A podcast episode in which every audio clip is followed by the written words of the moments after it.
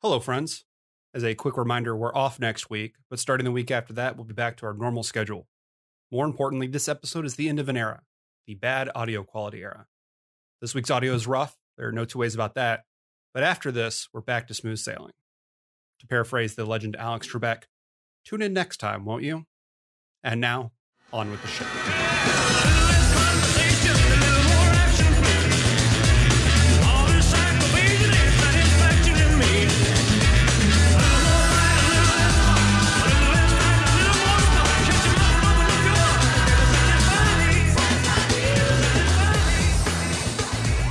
Welcome to Pod at the Montecito, the world's premier podcast discussing the hit NBC television show Las Vegas. I'm one of your hosts, Judson Clark. I'm your other host, Eddie McCarthy. Still a thousand, bud. Love it. Because we're here to talk about season one, episode 10, Decks and Violence. We open on the casino floor with the Montecito hosting the World Poker Championship and another guy just buckets of sweat coming off him at a table. This is a disturbing theme we've seen twice already in the first 10 episodes. Again, we, we have discussed the lack of subtlety in the show Las Vegas, and there's one way they're going to tell you that somebody's not comfortable with gambling. It is going to be buckets and buckets of sweat. This time, with real sweat visual effect technology that honestly was just creepy, and I hated it so much. I didn't hate it. I thought it was kind of cool, but my thought was that was an expensive shot, right? I mean, I think that had to be For nothing. pretty pricey and didn't really accomplish much with it. My big issue with the opening scene there is legendary pit boss Nessa, the Ice Queen, uses the tagline, Okay, dealers, shuffle up, cut them, and put them in the air. I've never heard anyone say that about dealing cards. Yeah, I mean, I guess Shuffle Up and Deal felt too on the nose, but that was a, a strange line. I also like that we get our first uh, Chris Jesus Ferguson cameo. Yeah, they had some stunt casting here. He really went nowhere. I feel like I haven't heard about Jesus in probably since the show. When was his last like meaningful? He was a fairly poker mainstay for that whole, you know, 02 to 07 boom when it was on TV everywhere. I just feel like of the other people though, you know, you've got Phil Gordon, you've got Phil Ivey. They continued to be relevant. I feel like he just sort of Yeah, he was one of the older players who had won tournaments before they went up 10x in size and was still a good player, but maybe didn't have a ton of notable wins. And because his whole thing was being super quiet and poker undertaker, it wasn't exactly, you know, he wasn't getting a whole lot of invites on the World Poker Tour. Yeah, you're not getting the Phil Hellmuth pop offs and things like that that make for compelling television in the realm of how compelling poker television can be. Well, and speaking of compelling television, we go to a magic show in the theater of the Montecito where a man is making a woman disappear and then is surprised when she doesn't reappear. Which brings us to, and I checked, television's first instance of confused magician to opening credits. It's a real, I think they probably got an award in the technical Emmys that year because the guy is clearly stunned, has apparently never had a trick go wrong. I mean, I understand that this is going wrong on a large scale, but he doesn't have any throwaway lines. You know, the last time I lost a woman was in Albuquerque. I mean, he's got nothing. the showmanship here is is very, poor. At some point, you just transition away from oh, sure, all those other magicians might make them reappear, but I disappeared her into the ether. Right. We come out of the credits and the people are not happy yet. They're clamoring for refunds. And my first thought is, on what grounds? They got a better than normal show. You were told that a lady was going to be made to disappear. You got a lady being made to disappear. Fuck that. You never get told when you buy a ticket to a magic show what tricks are going to happen. You bought a show, you saw a show. Just because one and potentially the tricks later on didn't go exactly as you'd hoped. Yeah, I guess the only way that you could really clamor for a refund is if this was the show opener. Yeah. I got the the hunch that this was more of a showstopper into the line, but if they're running out with "All right, let's get warmed up with some disappear reappear," Y'all ready for this? and that's it, and the show is over. five minutes in, okay, then I give it. Yeah, and I guess from a plot perspective, these two magicians are Vanko and Vera, and they've got this thing, this tradition where couples who go see them on their honeymoon, something, something, yada yada. So I can understand the couples who were going to this thing, maybe being pissed and wanting a refund. But like if you and me happened to go to this thing and watched a woman disappear, I'd be like, fucking sweet. Better than expected. TBH. Got her. Yeah.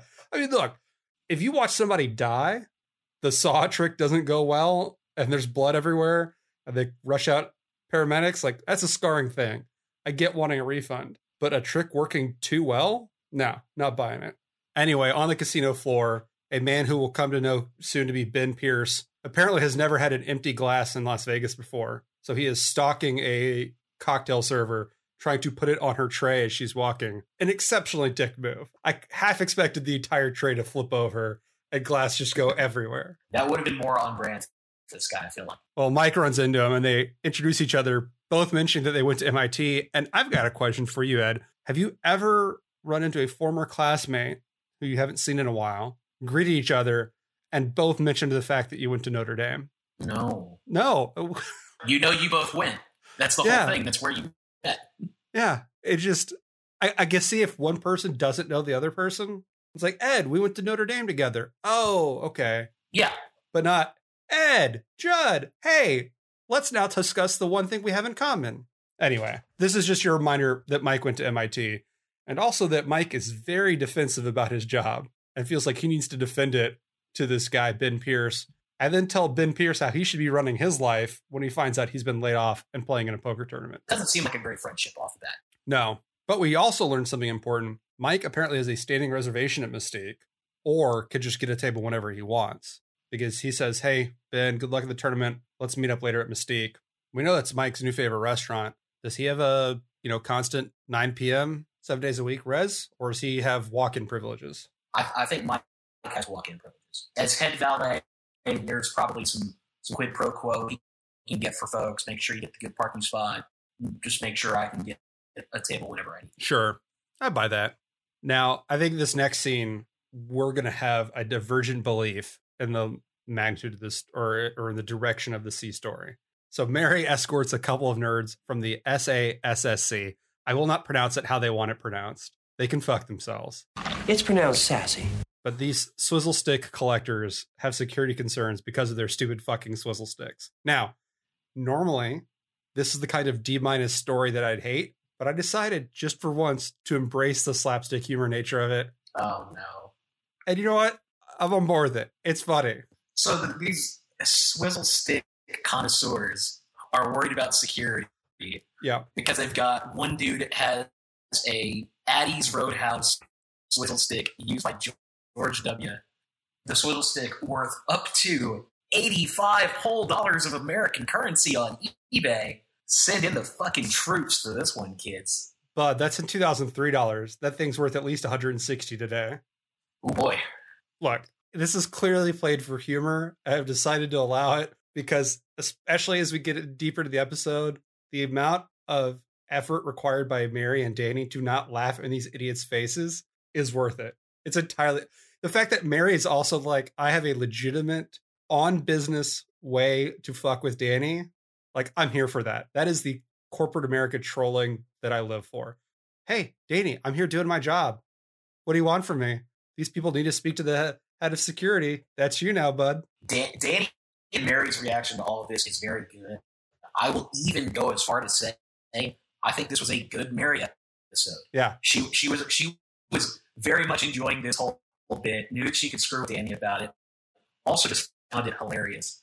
Mary, I had no problems with this episode, which might be the first time so far in the run. Yeah. So I, I'm on board with this one. It only gets better. In the dressing room, Ed goes to see Vanko, but first he has to meet some stupid cockatoos, which I don't know about you. I'm not a big bird fan. Yeah, I'm I'm not extremely pro.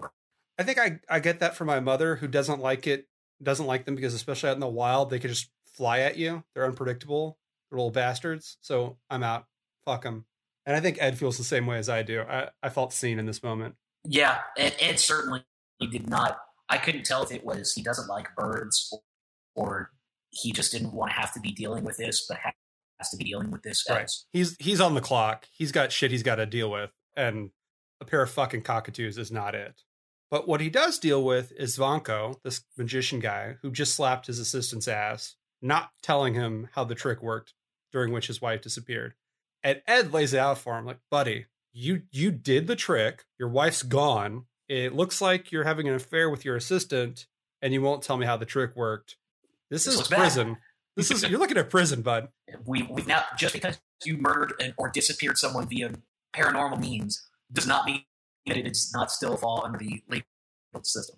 And in the dressing room, Ed seems like he is not having anything to do with the humor.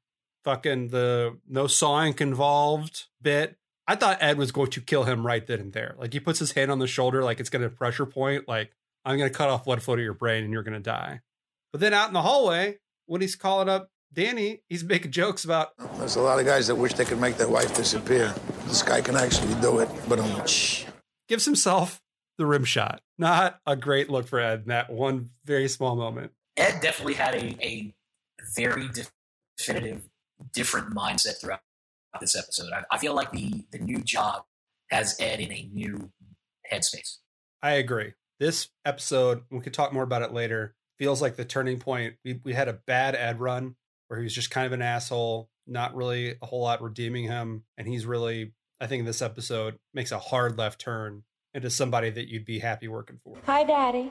At Mystique, Ben shows up to dinner with Mike, and we learned that he busted out. Big surprise, because if he won, it'd not really be that interesting of an A story. And he's incensed about it. Like, I, I should have fucking won that. Obviously, this guy doesn't know how poker tournaments work at all. We'll find out later that that's exactly the case. But this scene exists because a sketchy as fuck dude shows up, says something to him as he walks by, then sits near him and just stares daggers at him while they're sitting down to eat. If there is one thing the show has done consistently perfect, it is casting their one-off bad guys. 100%. Like this looks like a scary loan shark type dude that you do not want to fuck with, who is definitely going to mess this guy up. Hundred percent. They cast this guy perfectly. I feel like I've seen him from other things. I didn't care enough to look it up, but he seemed like a guy I'd seen around the block a few times. He's big tough henchman number two in like a billion things. Like he- Right. he's he is a typically no name bad guy, but nothing really notable. The casting works on Ben. He's so creeped out he can't stay. Gets up to leave, runs into a str- another guy at an adjacent table. Ben's fucking flustered. Mike's confused.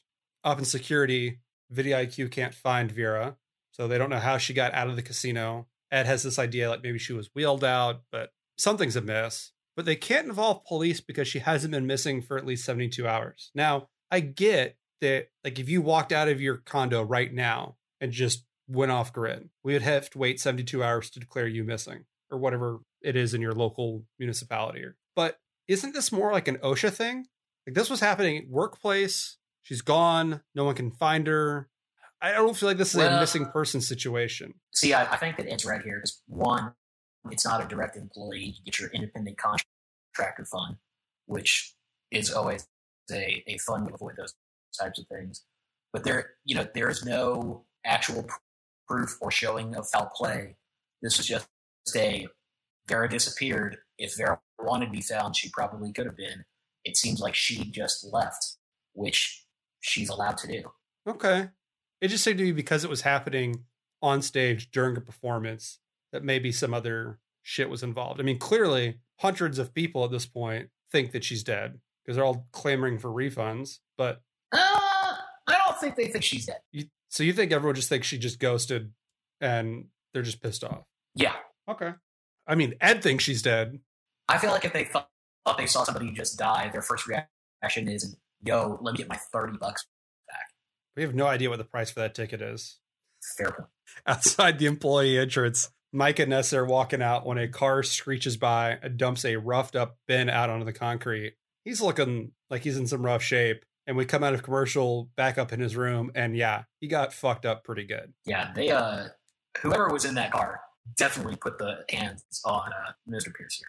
I'm beginning to think maybe they couldn't get the actor that plays Luis for this episode because now Ben's saying he also can't get the police involved. So maybe this was just a budgetary cost thing. They spent so much money on the sweat drop shot that Luis got shit canned for the episode. So, for whatever reason, no cops at any point during this episode. That's the central theme of season one, episode 10.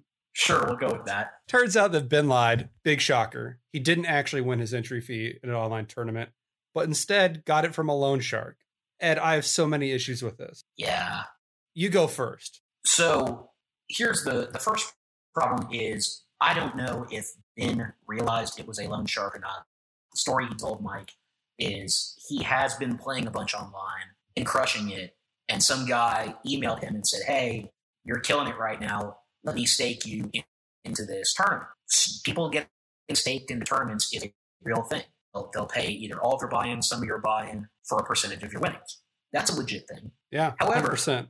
the terms of Mr. Pierce's deal were not only are you going to pay me back the 20K, seemingly regardless of what happens, but also 50% of your winnings? What the fuck? That seems outrageous. I don't know why Ben would even take it. I get why the loan shark would offer it because if Right. they if they accept, great. But why would Ben accept it? Even if it was, if you finish in the money, like I get 20K plus some, I get 20K back And then we split it. something. Yeah, like That's at least somewhat, I mean, it's still a pretty shitty deal, but that's at least a little more reasonable. yeah, and, and to me, that's one that's a bad deal. But that's one that a guy who really has no live tournament track record could be willing like, to yeah, okay. accept. Sure. Sure. Which brings up my other point. This guy has never played a live tournament in his life, only online tournaments. Why not try a hundred dollar sit and go at some casino before jumping into a twenty thousand dollar live tourney? I mean, the guy says tournament. He's clearly only a couple hours away from Atlantic City. Fucking make it happen, Ben Pierce. Yeah.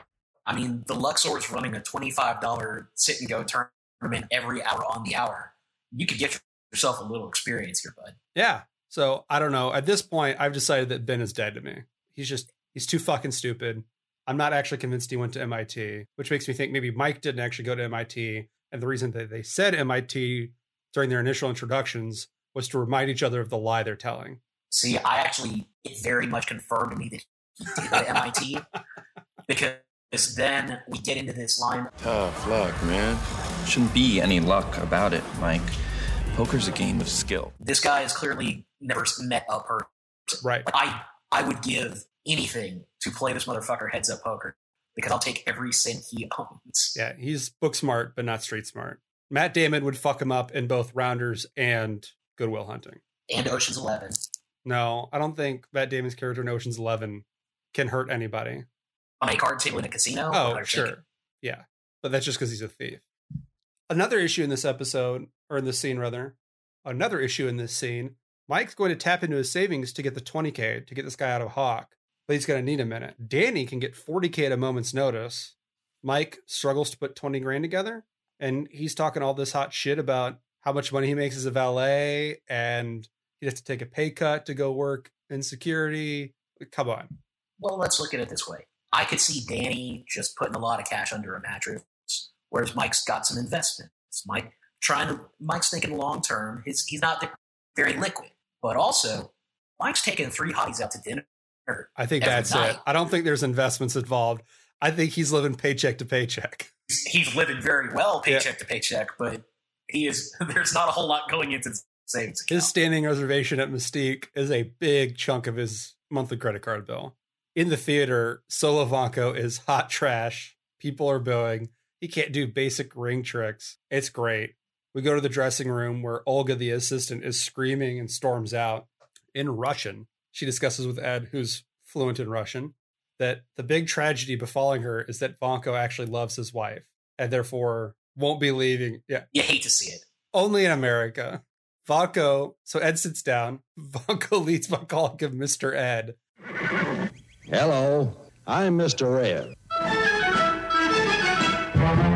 Ah, a horse is a horse, of course, of course. which is hilarious. But the way he said it, it didn't occur to me that anything was weird until Ed said, No, don't call me Mr. Ed. Has anyone ever called you that? I don't think so. Because typically I go by Eddie, not Ed. Uh huh. But even even as a horse bit, no, I, I don't think that anyone has run that at me. Was was horse bit a pun? Might have been. Uh, well, so it turns out that Vanko can't tell Ed how the trick works because he doesn't know how it works. He's not really the brains of the operation, and Vera's apparently stopped telling him how the tricks work. They've drifted apart over the subject of a contract renewal at the Montecito, and as a result, their marriage is on the rocks, and Vera's just ghosted. Seems like a bad business partnership for magicians if the magician only knows half the trick and the assistant only knows half the trick, but they don't tell each other how the halves work together. Well, it sounds like Vera, which I guess wasn't really the assistant, was just sort of the the junior magician because Olga was always the assistant that was like bringing shit out. And I think, But see, I thought Olga was just bird lady, whereas Vera uh, maybe. was the assistant. Was was Well, but how I but so rarely do assistants get top billing. I mean, they're Vanko and Vera. Like they're, that's fair. Sure. I think they're they're Penn and Teller, not and maybe not on equal standing, but similarly. she she has graduated above magician's assistant. Well, and in some regard, I think you know Penn Jillette has said repeatedly that Teller's the better magician of the two. Like Penn Jillette's more the showman. He does the story, the patter. Uh, you know, he's the big boisterous personality, but Teller really is kind of like has the chops. You know, the sleight of hand shit like that. He's he's the one working the chainsaw once they get it into the building. Right. So my thought is these these two magicians working together. When one of them stops telling you how the tricks are done, that's got to be a red flag. Like right Certainly then and there. Yeah. Yeah.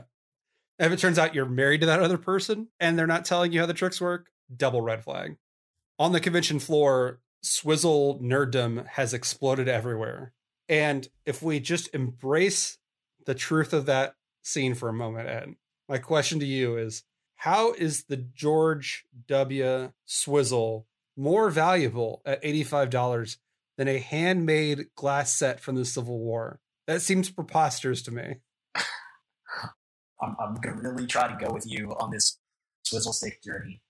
I I would agree that yes, it does seem like a full set of glass blown swizzle sticks from the Civil War. That you can play chess with, mind you. would be much more impressive than somebody who went and picked up a drunk G Dubs trash at a bar somewhere in Midland, Texas. I'm just saying. I don't know why Loretta is so bent out of shape about this swizzle that the president has, but she need not worry about it anymore because the big story president comes over out of breath to Mary. The W swizzle has been stolen. Oh no. I, I take it I've not convinced you that this storyline's worth pursuing. I I don't know why you would say that. I feel like my swizzle enthusiasm is at an all time high. I don't I don't doubt that. I do think your swizzle enthusiasm is an all-time high. I just don't think it's particularly high. I've heard it both ways. Queen Nefertiti? Nefertiti. I've heard it both ways. In security, Mike asked Ed about a guy, Louis Ambrose, the loan shark that Ben got his stake from. And Ed loses his shit. Says dirtbag about every other word, keeps jabbing in the chest, tells him he's got to stay away. Clearly, this guy has some beef with him, but Ed wasn't ever able to do anything about it. I don't know. Somehow Ed really, really hates this guy, but that's sort of the end of it.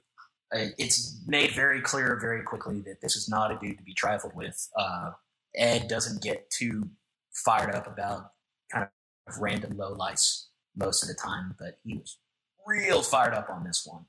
Also, to mention that Ambrose should have been in the Black Book, according to Ed, yet Ambrose was in Mystique, which means he was in the Montecito. Yeah, so I wonder about the black book. Can you? I know you can't gamble, but my thought was you can't even set foot in a casino. That was my understanding as well. But maybe if you go directly from you know the entrance to the restaurant, they can't keep you out of that or choose not to. I don't know.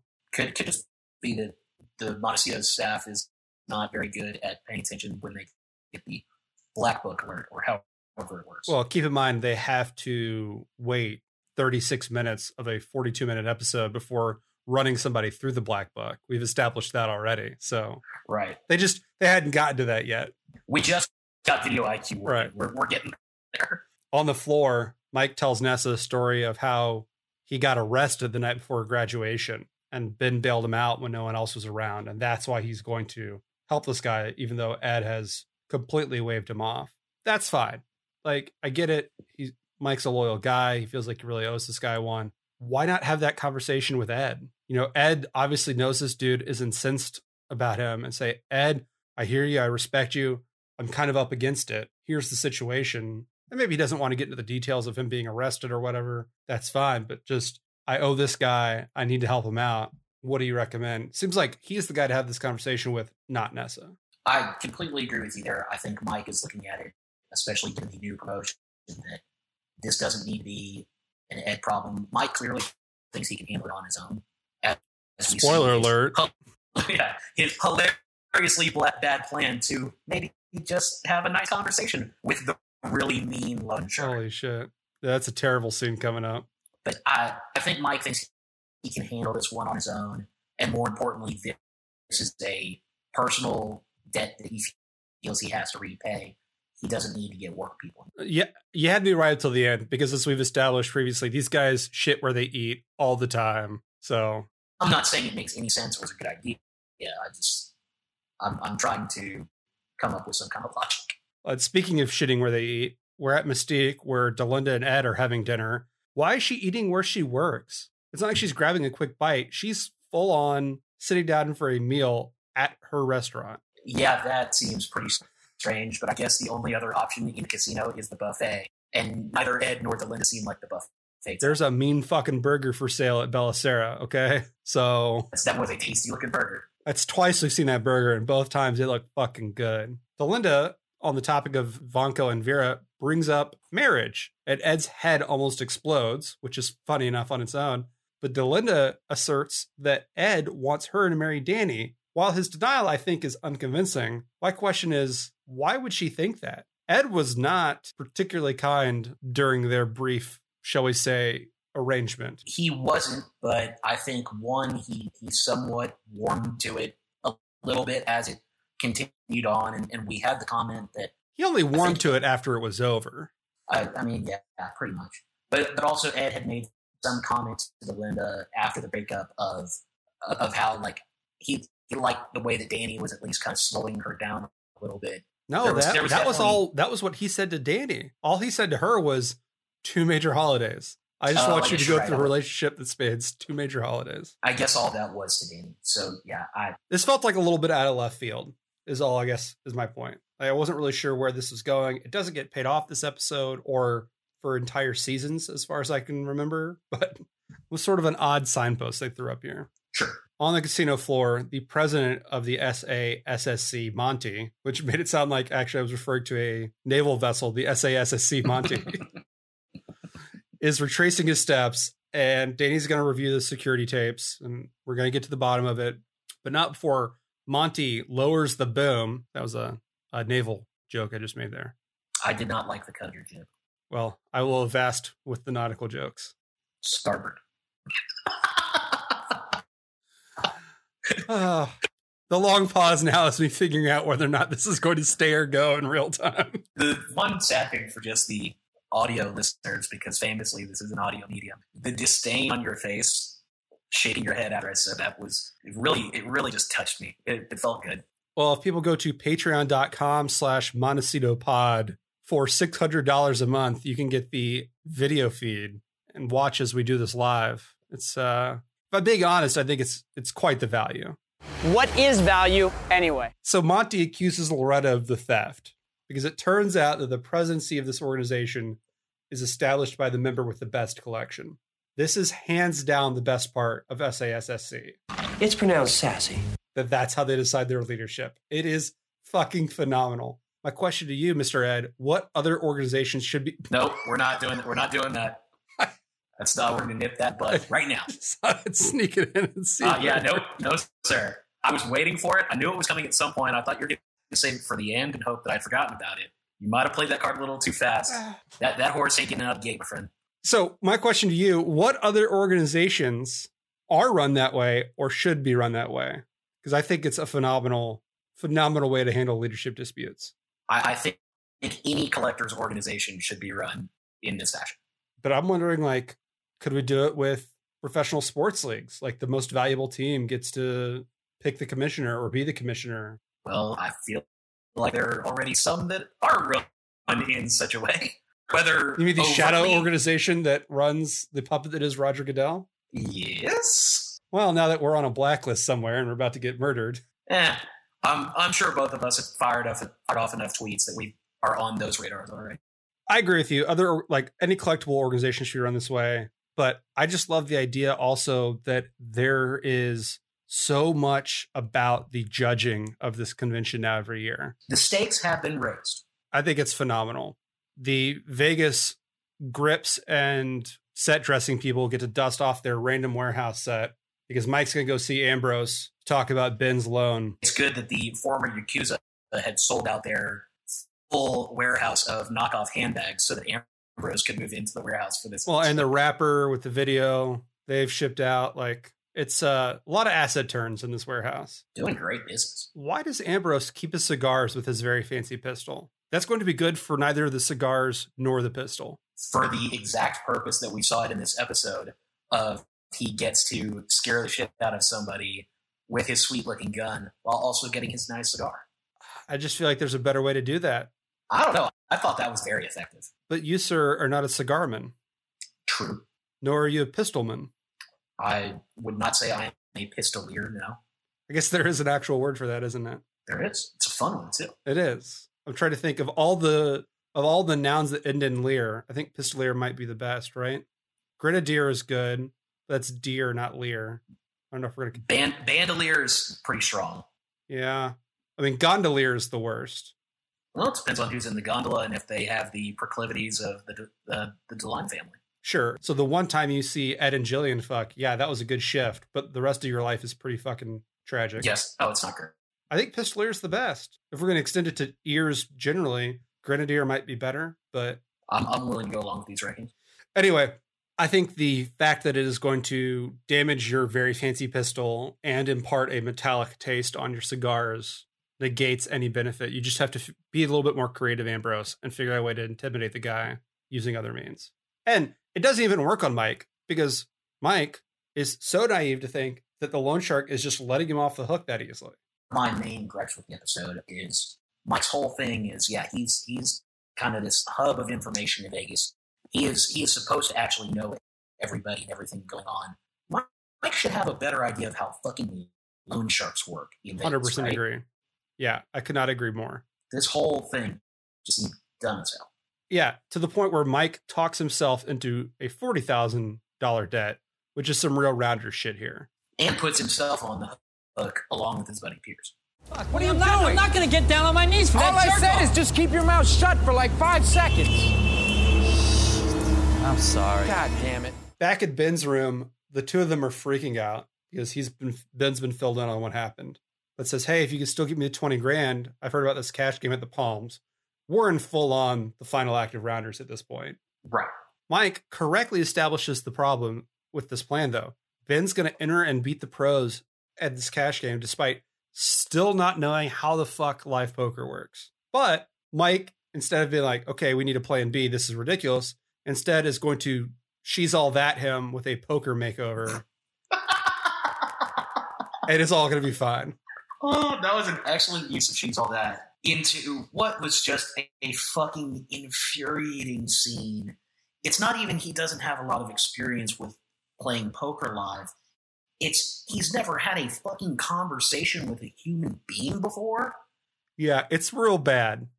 It's so on the casino floor, Mike makes this introduction to Nessa, and she in turn is going to introduce Ben and the audience to the concept of tells, where we really get to dial our stunt casting up to 11 with these cameos. Now, go ahead. I, I see you shaking your head. They make Phil Ivey, who you know, you and I were big into the poker craze, Yeah. played a lot of poker, watched a lot of poker. Phil Ivey was like top tier dude. Yeah, They mention him still is top. start- Still is top tier, and in my mind, went to god tier when he figured out a way to scam the casinos at blackjack or baccarat. whichever- Baccarat. Yeah. fuck. Can should we have a just forget the rest of the episode and do forty five minutes on the Phil Ivey Baccarat heist. That's that in our donors feed. Awesome. Okay, good because I'm really looking forward to recording that. They mentioned Phil Ivey in the intro of oh here's all the players that are Right. playing in the five uh, five million dollar tournament, and then they have him look like the biggest fucking chump, making the most obvious tells that Nessa could read from across the room. How does Phil Ivey agree? Well, I know how Phil Ivey agrees to that. He made them pay him a bunch of money for it. or just wanted the publicity. But which which Phil had it worse because so Phil Ivey has to do all these dumb tells, but Phil Gordon, also a top tier poker player, has to bet into these terrible tells and then end up losing the hand. Yeah, it was It was a bad episode to be a guy named Phil doing a cameo. it was indeed. I have a feeling that sentence was several words too long. So Ben asked Nessa, "How did you know all that?" And she gives a spiel about working casino. I thought was maybe read a fucking book, Ben.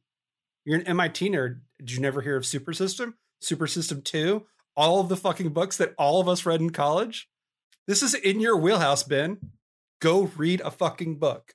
Take a look, it's in a book, a reading rainbow.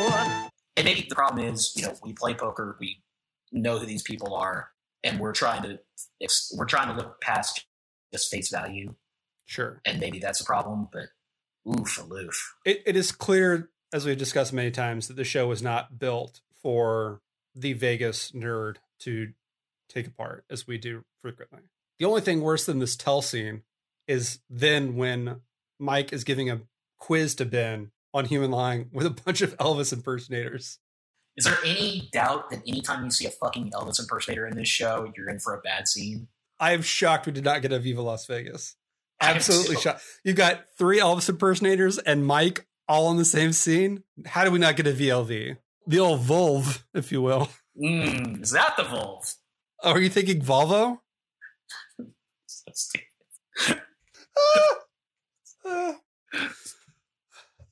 Ben fails dramatic. Not only is it a dumb scene, but Ben fails dramatically at it.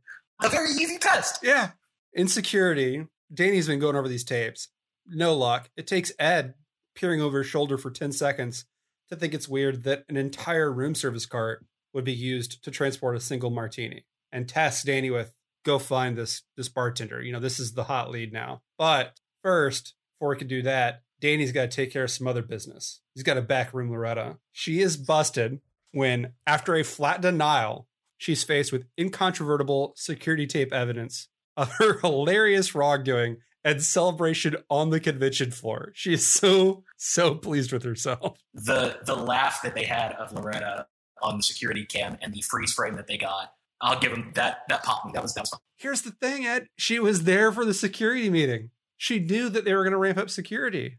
Loretta, you're so dumb. You wanted to get caught. She was crying out for help. Now, in addition to getting a swizzle stick back, which she was carrying around in her purse like a good criminal does, always keep the evidence on you. Right. Monty makes Loretta surrender her membership card, and I really wanted him to destroy it in front of her. Yes. Or like have him try, to tear it because it, but because it's laminated and he's a fucking dweeb, he just kind of Bends bends it. it. Yeah. Yeah, that would have been very good. I would even have gone for like a 15 seconds of him bending it back and forth, back and forth, back and forth. I feel like that would have worked well. Instead, Loretta, she feels freed from her prison of swizzle sticks. And because it's in Josh Duhamel's contract, she makes out with Danny to celebrate. Every single episode, he makes out with a woman. I will say, It's like I've been in prison. A prison where the bars are made of swizzle sticks. was an excellent line review. I'm telling you, if you just embrace it, there is a lot to enjoy about the sea story. There are certain things to enjoy about the sea story. I would go so far as to say I'll almost pronounce it the way they want me to, but I still won't. It's pronounced sassy. The line is drawn here with a swizzle stick. Is it a line drawn with a swizzle stick, or is it a line made of swizzle sticks? Well, it's drawn with the swizzle stick because then I put the swizzle stick back and its protective case. I'm not an animal. It's, protective toothbrush holder. exactly. Little test tube. So then we're backstage with a bunch of showgirls for the final exam. Mike has lied to another Montecito employee for, I guess, Ben to be able to ask these women questions while they're getting ready for a show. It seems very bad all around. But he's tasked with asking them how they are and figuring out if they're lying. And because he figures out they're both lying, he's a good poker player now? Question mark? Also, the lie was one said she was 22, the other said she was 21.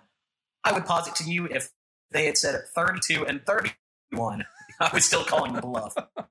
You- this was not a god tier read here. No, but I guess he's fine now. He's going to be great at poker. At the Bellicera, Ed, who obviously can't wait for Danny to stop making out with Loretta, has found the waiter who brought Vera her martini and expertly gets the confession out of him. But the very funny line there Is this a trick question? Because I know employees aren't supposed to drink on the job, and Mr. DeLine. No, I understand. But the truth is, if I called for a cocktail, you for sure would bring it up to my office. that was outstanding. That was a very good line.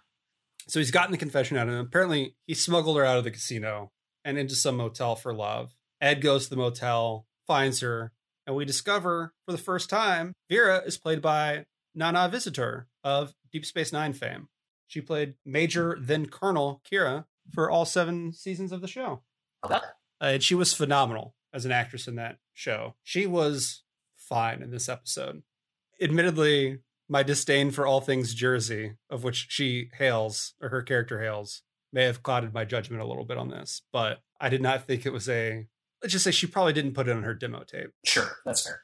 So she was feeling the stress of all these expectations, you know, these honeymooners coming to see the show, her own ma- marriage falling apart, the contract coming up with the Montecito, and says, "Hey, fuck it, I've got a way out of this." And she yanks out that ejection handle. But Ed keeps poking. He's not. He's not buying it. Learns that she regrets everything and convinces her to return to Vanko because he'll be happy to see her.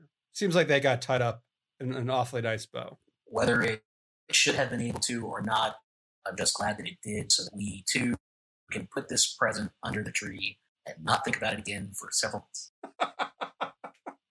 So as it turns out, is it the B story that you hate more than the C story? The C story, the swivel stick, Yeah. is actually the least offensive storyline to me in this episode. Okay, so rank the from least offensive to most offensive are three principal stories. Swizzle Stick's number one. Swizzle stick is least offensive. Then probably the magician nonsense, and then the main. The, the, so the poker, you really didn't enjoy.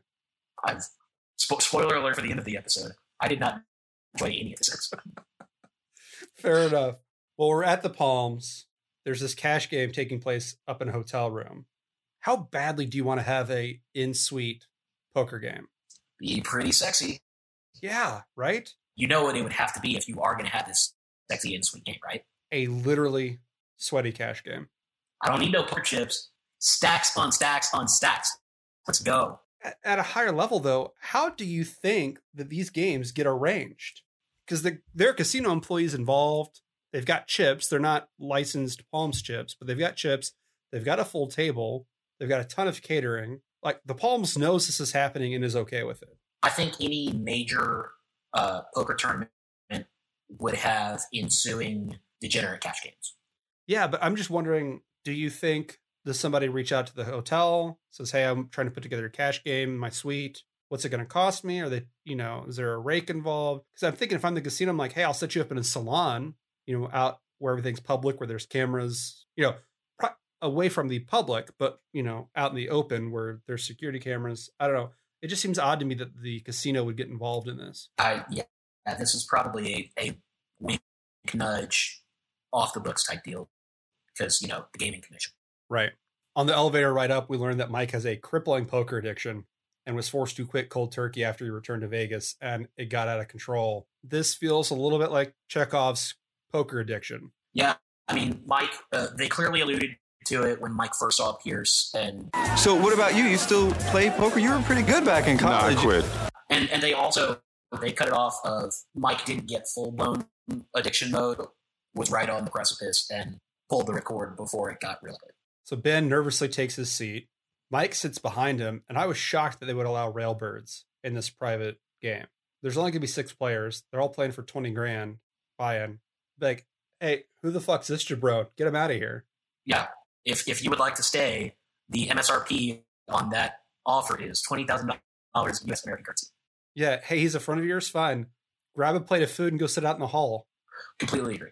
But the big shock, Ambrose walks in. He's the sixth and final player, and he begins shit talking Ben right away, who you could see physically wither in his presence. I should just take those chips and put it toward what you owe me. But I bought in like everyone else. I'm committed. There's no going back now. Because unlike you, Pierce, I know how dangerous it can be to welsh on your commitments. We're at the theater. Vanko's on stage. He's still solo. He's still bombing. When the pyramid of appearance rolls back on stage, The appearance mid, if you will. oof, uh, no, I will not. It's fair. Yeah, that was a Vanko of a joke. Ouch. Ta-da!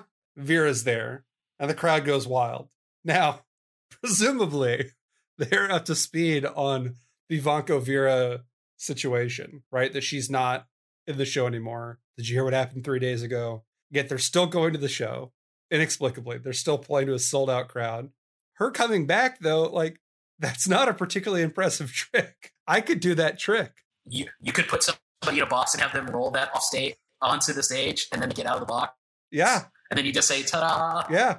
I feel pretty good about my chances. I would argue this was not a trick at all. well, the bigger issue in the scene. Why is Sam there? This is something I'm actually very excited to talk about. During the first magician scene, when Vera disappeared and then didn't reappear, we had both Mary and Sam. And now I understood why Mary would be there, but I was wondering, that's weird. Why is Sam there? I was fine with that. I thought maybe she had a whale at the show. You know, for some reason she was checking in. Like the fact that she was there that one time, I did not think was preposterous. I didn't. I did not think it was preposterous. I just thought, huh, that's weird. But then here, when Vera comes on stage, she excitedly runs over to Ed. I think that Sam might be a huge magician fan, and I hope I don't recall if this ever comes up again. But I desperately want, as a character trait, for Sam to just be super. So I I know there's a Criss Angel ish kind of episode. I think in season three. Yes, I would have thought that Sam to me exudes such a I'm too cool for everything that she would be n- not be caught dead being a fan of magic.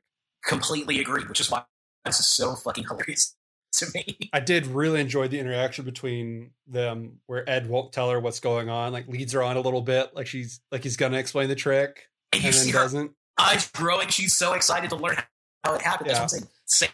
Sam loves magic, and that's ridiculous and hilarious. We're back at the Palms where Ben, in addition to losing a hand, is now losing his shit. Huge surprise. The crash course in poker 101 didn't work. And after he loses a hand to Ambrose, flees from the room, presumably to go throw up. Mike steps up to the rail. He's going to get Delton in his place. Why would that be allowed? Yeah, the fact that nobody else at the table was like, uh, "No, we're gonna wait for the guy that clearly sucks at poker to come Yeah. back. We don't, we don't know you." Yeah, we're just going to blind him out of existence in the meantime. Thanks so much, though. Or I guess it's a cash game. Maybe they're thinking, hey, we'd rather take a shot at this guy. I don't know. I just thought that was weird. No, I completely agree. It made absolutely no sense. We come out of the commercial. We're still at the Palms. Mike's doing well for himself. Ed has now come up to watch. So we have a, a new Railbird situation. Presumably, that little bar area is just the on deck circle. So if something happens to Mike, then Ed gets dealt in. But whatever. Ed gets there just in time for Mike to read a bluff and win a ton of money. I would like to give you an opportunity to say anything about the scene that you'd like before I go into, I'm not kidding you, a full page of notes about this. I somewhat appreciated them not lingering on this poker, and they just, yeah, Mike got a hard read, took all his cash. We're done with the poker. Yeah, all that's fine. Minus one of money. So each player, when they bought in, got three different chip denominations, stack of 20 chips each. Your your visual reaction to this tells me everything I need to know. I did some multivariate analysis and concluded there's no reasonable chip denomination that explains this buy-in. We started by analyzing the biggest denomination. Okay, it can't be a thousand because 20 of them is the whole thing. It can't be a hundred dollars because 20 of them would only be 2,000. And that leaves $18,000 over 40 chips. That would be an average price of more than a 100. So the only real casino denomination left is 500, which means that the other two chips have to add up to 500. So 350 and 150, 300 and 200. It doesn't really matter. The point is, GST, please hire a gambler for your gambling show. This was an easy fix, a completely unforced error. So when Ambrose pushes, I froze the tape. He had 27 blues, 28 reds, and 31 whites. So we don't know how much each chip's worth, but he had over the initial $20,000 buy in, and Mike was able to cover that. In addition, already in the pot, there was at least, because again, I froze the tape, 13 blues, 14 reds, 12 whites. And that's only what I could see because there was a whole bunch of chips underneath. But for getting those chips, maybe they're fucking pretzels and hummus carrot sticks. The pot had at least over 10 grand in it because, you know, we had half of each of the buy ins. Great. Moreover, we know that Mike had at least 40K after this was over because he was going to be able to pay Ambrose out after that big win. I think, though, Mike has very conservatively $60,000 at the end of this hand. Ed talks him down to 10K using the same tactics on Ambrose that Ambrose had used on Mike. So that 60 becomes 50. 20 goes back to Mike for the initial loan, leaving at least 30K left. So in the next scene, when Mike's giving Pierce a few thousand in the envelope, one of three options. One, he's actually giving him three stacks of high society. Two, Mike took some hefty profits for his time at the table. Or three, Mike stuck around and lost money at the table. Which do you think's most likely? It's not three because Ed says clean up Mike. Mike is getting all his chips. I think Mike was very clearly being told to leave the table by Ed. And so I think he left the table me.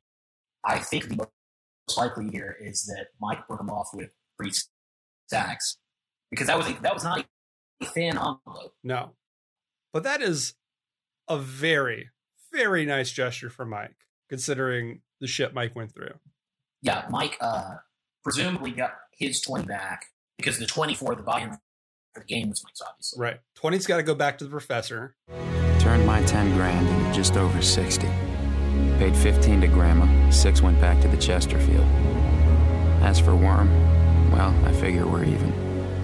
And after the 10 going back to the professor, I'm back where I started, with three stacks of high society. He's doing all right.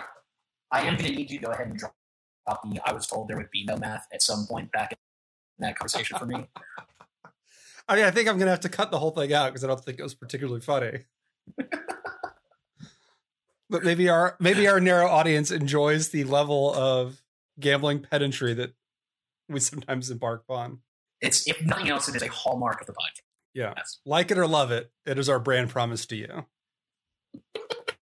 Outside the beautiful wax, Ed approaches Mike to talk about his crippling poker addiction, and Mike says he's fine, but it was clear to me he'd been sucked back in. Right? I Mike sure did enjoy it. He was feeling pretty good.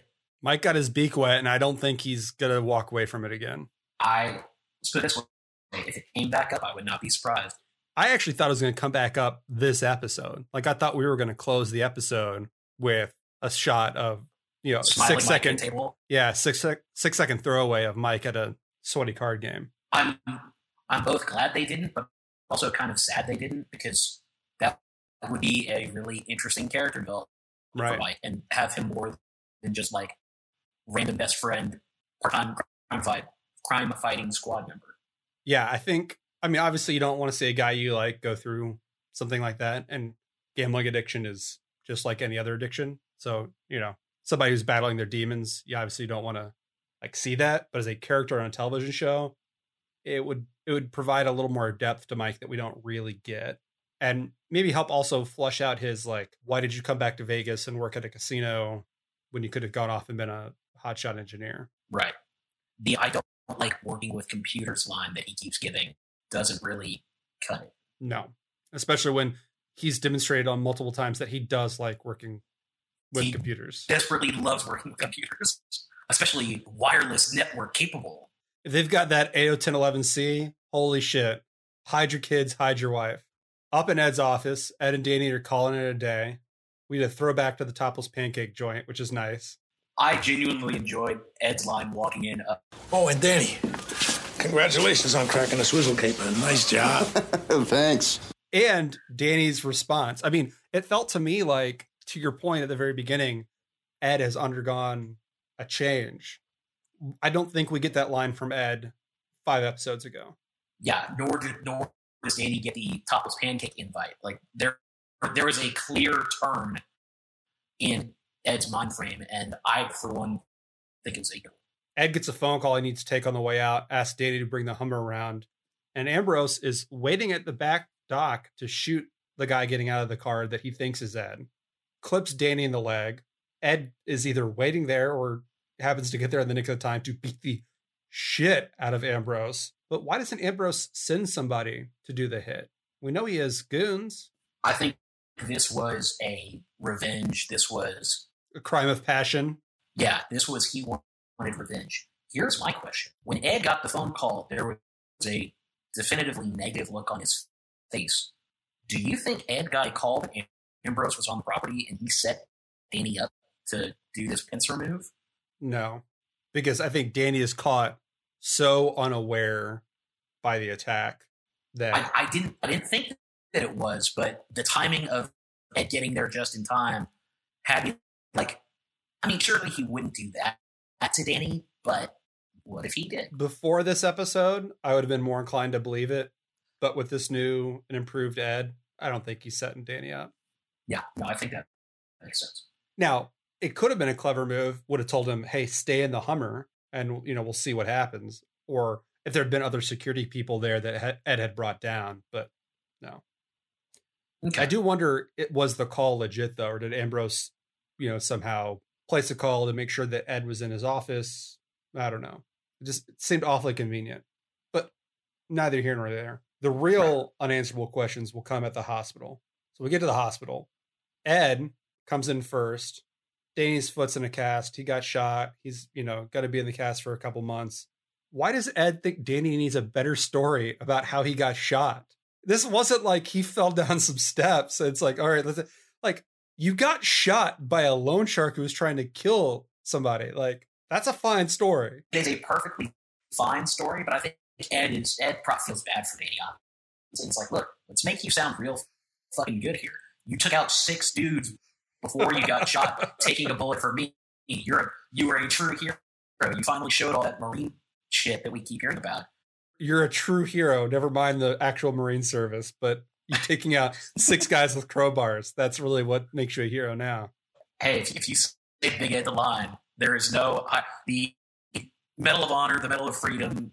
There are no colors of crosses that could possibly get past the level of prestige of having saved the Big Ed Life. If he'd saved Big Ed DeLine's life from eight guys with crowbars, does he get to call him Mr. Ed? I think he gets like one a year. Unanswerable question number two: Does Sam touch Danny's dick?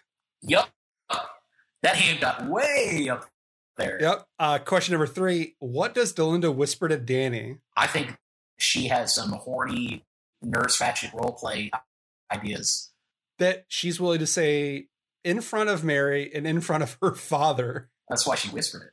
But then back with like, I'm not kidding. We've talked about how weird the Delinda Danny thing is, and I think it's getting considerably more weird. Yeah, I guess. I think I know the answer to this question, but contractually I'm required to ask it. Ed, did you like this episode? Nope. Second worst ep we've had so far, in my opinion. Everyone was annoying and dumb, and I hated it. How about yourself? I didn't think it was bad. I mean, look, I I don't think it's going on any sort of uh, top ten list of mine, other than the fact that it's currently the tenth episode. But I, I, thought it was a fun episode. Um, didn't really advance anyone's big story. I liked I liked Ed's character arc bending towards likable. I like that a lot. I thought the main plot obviously had some technical holes. The the she's all vatting of Ben Pierce was annoying, but otherwise good. Uh, you know, I'm, I'm a sucker for poker. The B story of the mission was fine. I'm a big Nana Visitor fan, so like that that was a, a cool thing for me to see. And I thought the uh, SA double SC sassy was just good, clean fun. Like it brought the laughs. Mary and Danny try not to bust up laughing basically every scene that they're dealing with Morty and uh, what fucking what's her name Loretta. Loretta. I thought it was great. So I thought it was fine. I enjoyed it. I certainly was not bummed. You know, I, I think we've established. I, I, watched the episode first, just watching it, and then second time through, I go through and take my notes. And unlike the one a couple episodes, a couple weeks ago, where I was like, "Huh, cool, really excited to have to go back and watch this shit box again," I was fine with it. Yeah, why not? I think if they hadn't made Pierce such a complete idiot like if, if it had been, yeah, I've only played online and playing live, it's just a whole different ball game. Like it, it's a nerves thing, something like that. That would be one thing. But the I've never actually spoken to a human being and don't know what lies are or nonverbal communication of any kind is was just so over the top that it took me out of it so hard. Because the rest Yeah. of it, you know, I like the Mike storyline. I like that kind of additional character angle for Mike. I, I think it's very believable that Mike would feel like he owed this guy essentially a life debt because he made sure he didn't get kicked out of MIT. Yeah, I think to me it's a it's another example of there was a better way to do it. I think the only thing you really need to excise is the poker makeover. And if instead they'd done some montages of a couple different uh, maybe actual poker games and done it I'm thinking, you know the in the movie Maverick how Mel Gibson's character, the titular Maverick, sits down at this saloon card game is like I promise that I will lose for at least an hour. and it's him clocking everyone's tells. Yeah. Like I think you could have done something more like that. You know, instead of having Phil Ivey be a fucking ham with 17 different tells, you could have broken that up over a few things, maybe had some no-namers, whatever. You start to see the evolution of Ben. I think that makes it more palatable. The Because then even just having Ambrose show up at the game could cut him right back down to step one, and you still do the switch. And right. I think all that still would have worked. Um, I completely agree with there. And then the I the magicians just didn't do much for me there. Yeah, Aside no, from Sam being a closet magician fan, which I'm very into. and God, I really don't remember, but I hope it comes up again because that's now that is a, a character turn that I really want to explore. Ed, do we have a new chip leader? I think we do. I, I I don't have anyone to put up, but I'm I'm willing to listen. I think this was a very good Ed episode. Per- perhaps the best he's had. There were no obvious Ed fuck ups. He accomplished every mission he set out to. So he was the one running down the magician, the Vera disap- uh, disappearance. He got that, got that solved, avoided the liability for the Montecito, and secured her personal well being. He then switched over to being in Mike's corner, helped with the Ambrose negotiation. He didn't get shot at. He was he beat the fuck out of Ambrose. He did. God, he just beat the piss out of that boy. You know, he's making jokes with Danny both in his office and at the hospital. Other than the fact that Ed probably didn't get topless pancakes after the shooting, I think the episode went about as well as it could have for him. So I think Ed's our new chip leader, and, I- and frankly, I don't even think it's that close. I I agree. I think you're correct.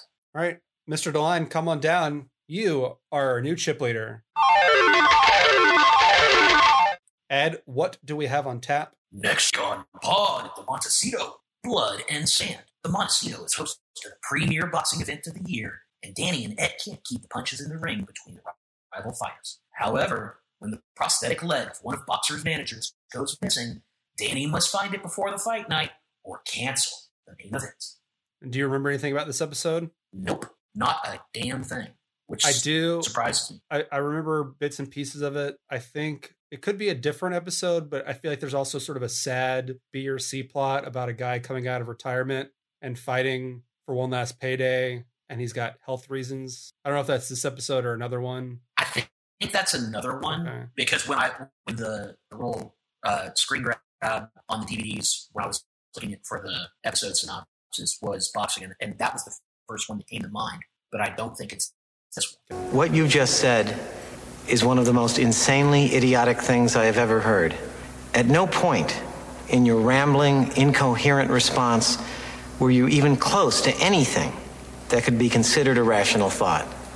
Everyone in this room is now dumber for having listened to it.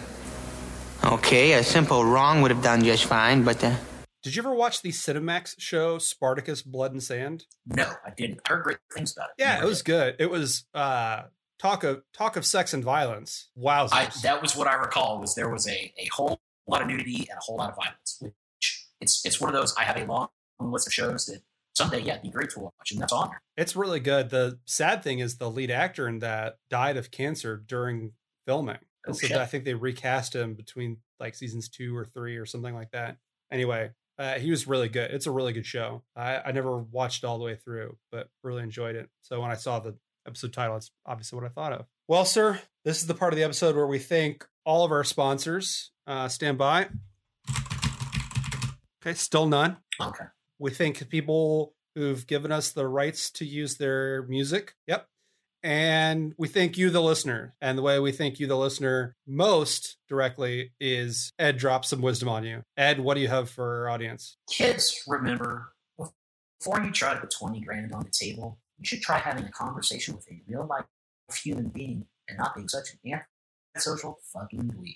I don't know if that's going to make it on the on the merch table. That's some that's some real pessimistic advice there, my friend. Look, they, we can't fill out the merch table every week, uh, but some some lessons are hard lessons. That's some tough love. Tough love from Mr. Ed here. Nope, not no, no. Stop it. I will not, not abide. Yeah, well, the dude abides. All right, I've been Judd. He's been uh, regular old Ed. Thank you.